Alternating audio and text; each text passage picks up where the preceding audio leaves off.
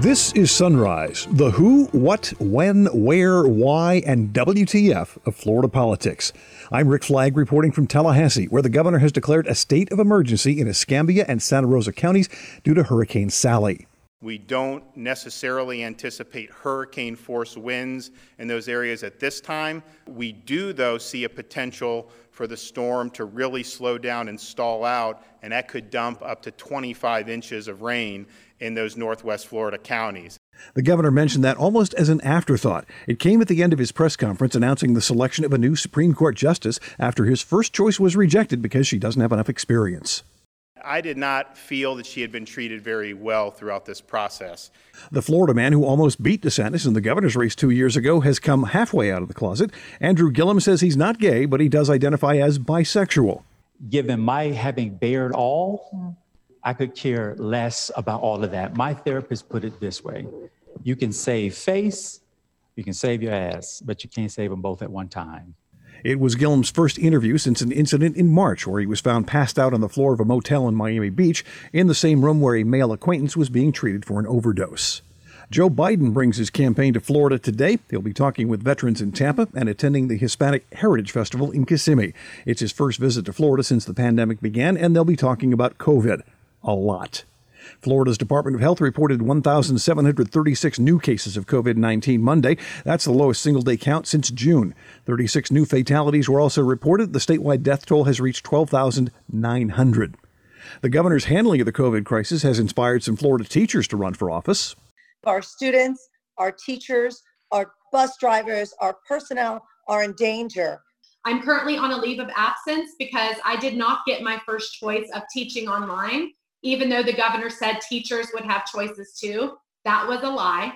Today on the Sunrise Soapbox, the state pays tribute to missing children and the people who try to find them. The governor and First Lady Casey DeSantis led off the virtual memorial on Missing Children's Day.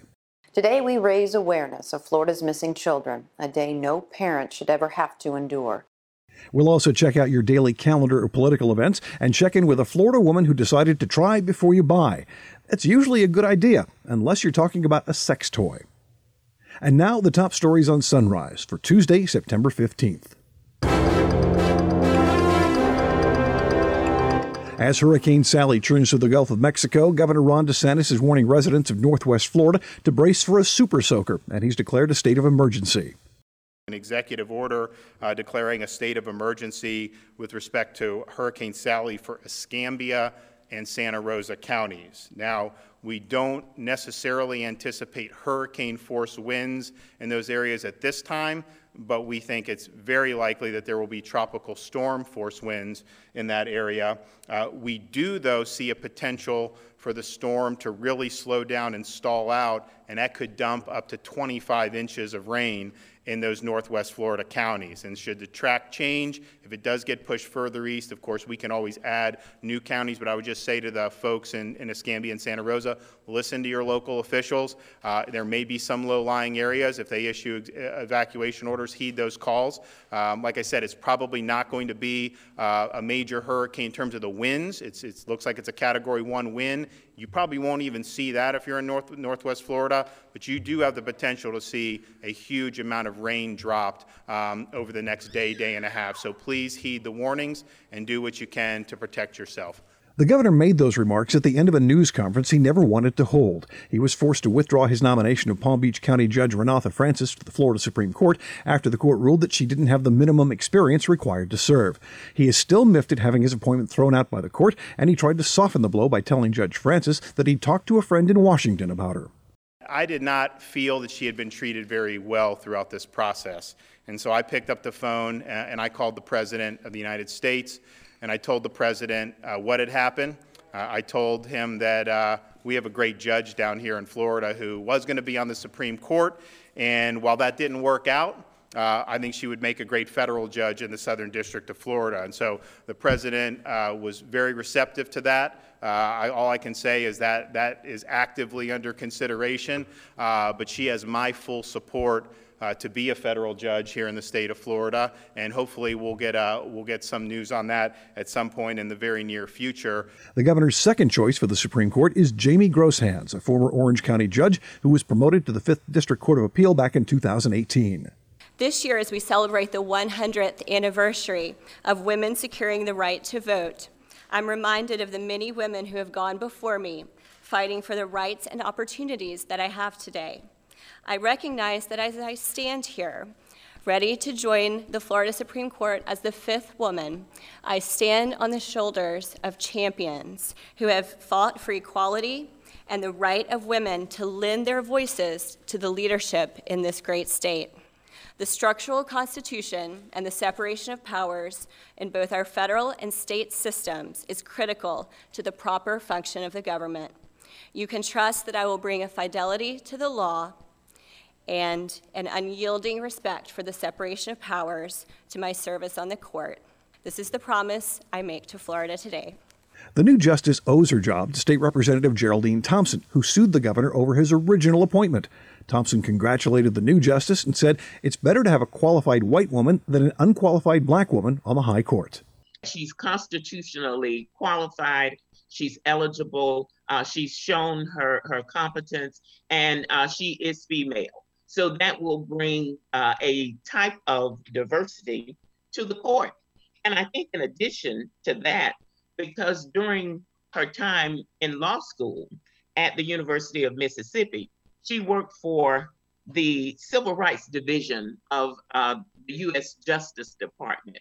So she has familiarity with some of the uh, injustices and the inequalities that we are faced with in today's society when we're looking at social unrest and people saying Black Lives Matter. I believe she will bring some sensitivity to that court because of her work uh, with the Civil Rights Division of the U.S. Justice Department. A Florida man who was almost elected governor two years ago says he's not gay, but he is bisexual. Andrew Gillum lost the race to DeSantis by fewer than 33,000 votes. That's less than one half of 1%. Gillum says the narrow loss led to depression and drinking. Back in March, it all blew up when he was found passed out on the floor of a hotel in South Florida with a male acquaintance who had overdosed.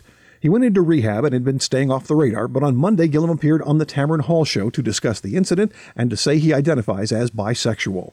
When you make your partnership choice in life, if you're a man and you choose another man, you then live as a gay couple.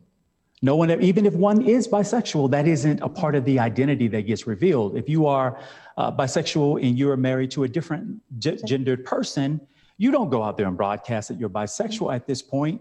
You're just in a heterosexual marriage. And so, in some ways, and this is the disservice of it, is that you then have to, from an identity standpoint, not who you have sex with, but from an identity standpoint, you have to betray one to then embrace the other. And I think people then make up their mind, their minds, that you're embarrassed or you're closeted or you're not full of who you are, you're not living your truth, you're not in your at this stage, given my having bared all, mm-hmm.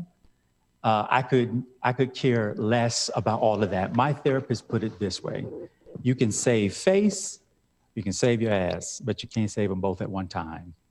And so, so which for are me, you trying to save? Forget about saving face. Right now, I'm saving myself first, meaning by healing and being honest. And by virtue of being able to do that, then I can make decisions that are in my integrity. Gillum's wife, RJ, told Hall she knew of his sexuality before they were married, but never felt it was a matter that should be discussed with the public, at least until now. Gillum has a long way to go in his public rehabilitation. This was only the first step in the process, but he did not rule out a future run for office, saying he may yet come back from the Miami incident. Joe Biden is in Florida today, hitting the I 10 corridor to try to shore up support with two key constituencies Latinos and veterans. The Democratic presidential nominee will take part in a roundtable with vets in Tampa, and he'll attend a Hispanic Heritage Month event in Kissimmee. Congresswoman Lisa Blunt Rochester of Delaware is co chair of the Biden campaign, and she says Florida knows Joe. This campaign isn't just about Joe, it is about us that in our darkest times, it's about having a leader that we can rely on. It's about having a leader who we can trust. It's about having a leader who has the heart, soul, and spirit. We know Joe. Florida knows Joe. And in Beau's words, Joe has always had our back, and it's time that we have his. Fred Guttenberg, whose daughter was murdered at the Parkland massacre, says Biden understands concepts like empathy and service, and he believes that is more important now than ever before. Right now, this country is going through a pandemic. We're going to pass 200,000 dead Americans any day now. It was preventable. You have an occupant in the White House right now who can't even bring himself to realize how horrific that is. Not only are these Americans dying, they're getting sick alone and they're dying alone. Joe Biden understands what this country is going through. Joe Biden understands what it's going to take to lead this country forward from this. Joe Biden understands this is not something we can just simply ignore and wish away, that it's going to require we Americans are there for one another the way he has been there for us. This will be the first time Biden has been in Florida since the pandemic changed the way campaigns are conducted. COVID 19 has claimed 36 more victims in the Sunshine State, increasing the known death toll to 12,900. The state health department also reported more than 1,700 new cases of the virus Monday. So far, there have been 665,730 infections in Florida.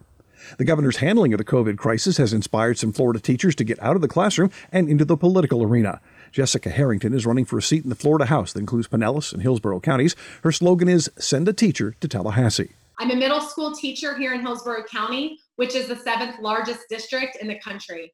I'm currently on a leave of absence because I did not get my first choice of teaching online, even though the governor said teachers would have choices too. That was a lie. My school board voted to start the first four weeks online, but got bullied by Governor DeSantis and Richard Corcoran to back down from that plan due to the mandate.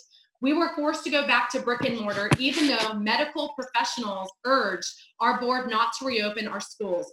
We were threatened and we were told that we would lose funding if we did not reopen. This is the classic unfunded mandate that usually comes from Tallahassee. Parents were told that they would be we would be reopening schools safely and that they could feel comfortable sending their children back. The fact is that lack of funding, lack of PPE, lack of transparency, and teacher shortages are a recipe for disaster. When I was back in my classroom trying to prepare for my long term sub, I was shocked at what I saw. We were not given enough sanitizing wipes. There was no plastic dividers between the desks or the teacher. There was not enough room to spread out my 25 desks. I can only spread out um, 10 of my students' desks, and the roster had up to 20 or more um, students in the class. My windows also don't open. This is absolutely, there's absolutely no way to safely follow the CDC guidelines under those circumstances. Our school district created a COVID dashboard so that our parents and community members could conveniently track which schools have cases, how many, and if they are staff or student cases. This shows that we are expecting cases in our schools and expecting that some children and staff may get sick and may die. Today is day 15 of reopening schools in Hillsborough County, and we already have 182 reported cases on our campuses. 44 of those cases are children. And many of my colleagues have told me that the, there are more cases that are not even showing up on the tracker. We have an utter and complete lack of leadership coming from Tallahassee. Our school districts are in crisis. For years, our state legislature has underfunded our schools to the point where teachers like myself have been spending hundreds, if not thousands of dollars on basic school supplies. And now schools are expected to magically have the funding to keep our students and staff safe. Our children deserve to have the best education possible, and they also deserve safety. We need to make sure that we hold Tallahassee accountable. And the way we're going to do that is by voting out every single lawmaker that voted no to a special session when this pandemic started. This governor has been in lockstep with this president on not taking this virus seriously, which have cost many Floridians their lives. Nadia Combs is running for a seat on the Hillsborough County School Board. She's a career educator and a political newcomer. The reason I decided to run for school district is I started seeing the issues that we're facing in our county and the issues of our governor dictating what is occurring in our schools financial pressure from our governor is making sure that our students are now receiving adequate education or safety. The safety of our students, our teachers, our bus drivers, our personnel are in danger. We are the seventh largest school district in the country, and we are unable to make local decisions on what's best going to be for our children and our families. Instead of our school board members and our new superintendent working closely together. Instead, The decisions were guided by the governorship and the Republicans in Florida. The teachers are doing everything that they can do. They're spread thin. They're having to teach students e learning, on site, quarantine students, and the lack of transparency that's coming down on our dashboard. It is not being very clear or transparent the number of students who do have COVID, and we are not hearing about the number of students who are in quarantine. Let our local school board and let our local teachers make the decision and let us find ways to think outside the box to meet the needs of those students while ensuring the safety of our students and our teachers. We need a leadership that's going to think about our public schools first, not our private and our charter schools. State Representative Geraldine Thompson of Windermere is a political veteran, but she was also a teacher and a college administrator. We have a governor who is following Donald Trump uh, and the Trump playbook uh, and looking more at the economy and sacrificing people at the same time. We have not seen funding so that teachers and students can uh, purchase PPE. Uh, we're talking about masks, we're talking about gloves, all of the personal protective equipment that is needed. There has been no funding for that. Also, we have not seen funding for appropriate sanitation in our schools, deep cleaning, uh, disinfecting, uh, etc. And so you do have young people who are now being infected with COVID. I represent the district where Olympia High School is located. And when the schools reopened, the students went back, the students socialized, and now we have uh, numerous confirmed cases of COVID at Olympia High School. So we opened and then we had to close again. So the governor has not provided the leadership, the governor has not provided the funding. Uh, he is straight out of the Trump playbook and looking at the economy uh, and looking at profits over people. We need someone in leadership who is empathetic, who has compassion, and who cares about uh, the people of Florida. Next up, a word from the sponsor, followed by today's installment of the Sunrise Soapbox, where you will hear from the governor and the first lady. You're listening to the Sunrise podcast from Florida Politics, and we're much obliged. PredictIt is like the stock market for all things politics. Instead of trading stock in companies, you're investing money into your opinions on everything from election results to how many times President Trump will tweet this week. It's easy and only costs a few bucks to get started. Our podcast listeners can get a special introductory offer by visiting predictit.org slash promo slash FLAPOL. Try it today. Welcome back to Sunrise. 21 years ago, the Florida Department of Law Enforcement held the very first Missing Children's Day ceremony in the courtyard of the state capitol. They've done it every year since then, until now. The COVID crisis forced them to go virtual, with Governor Ron DeSantis and First Lady Casey DeSantis doing the honors on tape. Today's a day to remember the daughters and sons, brothers and sisters, grandchildren and nieces and nephews who were taken and have yet to come home. We also extend our deepest gratitude to the men and women in law enforcement who work tirelessly to prevent child abductions and to recover missing children. From patrol officers and canine units to analysts and investigators, we thank all of you for your unwavering commitment to this effort.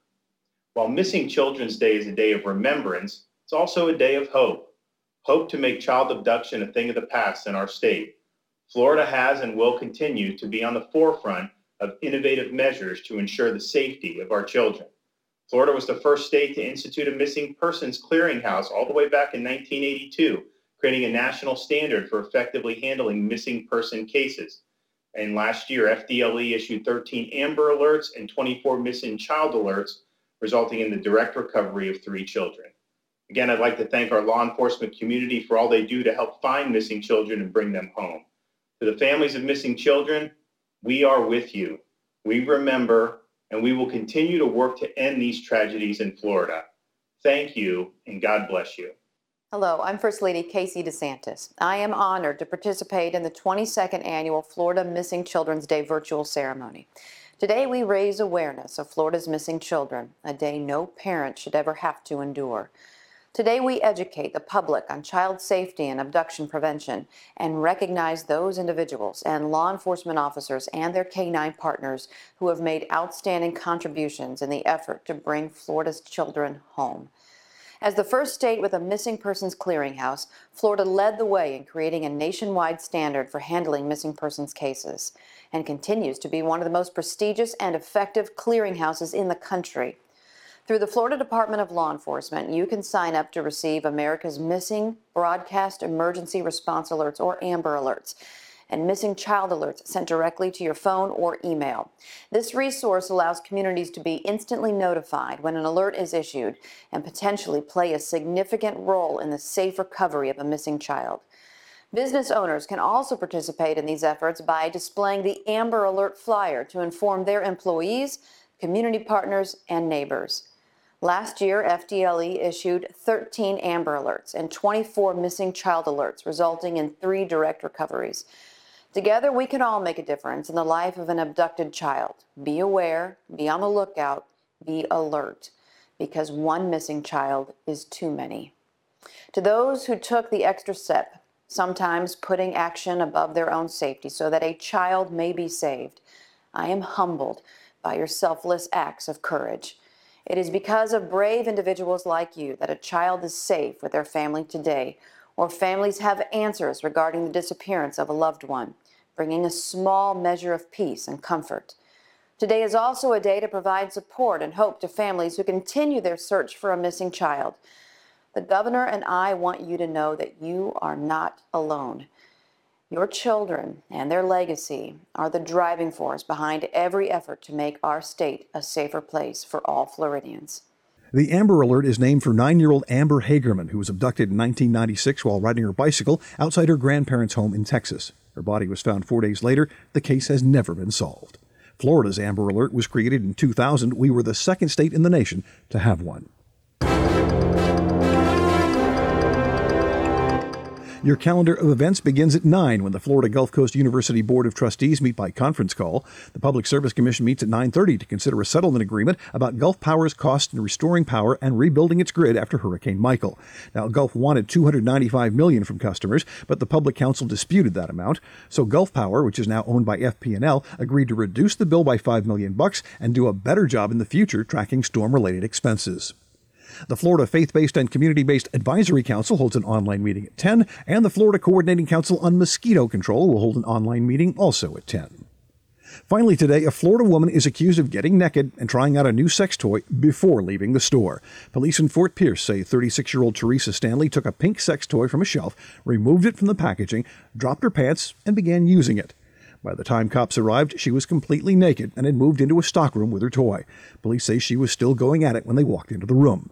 Stanley's charged with indecent exposure. She's also charged with stealing that pink sex toy, which retails for $45.98. That's it for today's episode of Sunrise. I'm Rick Flagg in Tallahassee, inviting you to join us again tomorrow as we plumb the depths of Florida politics.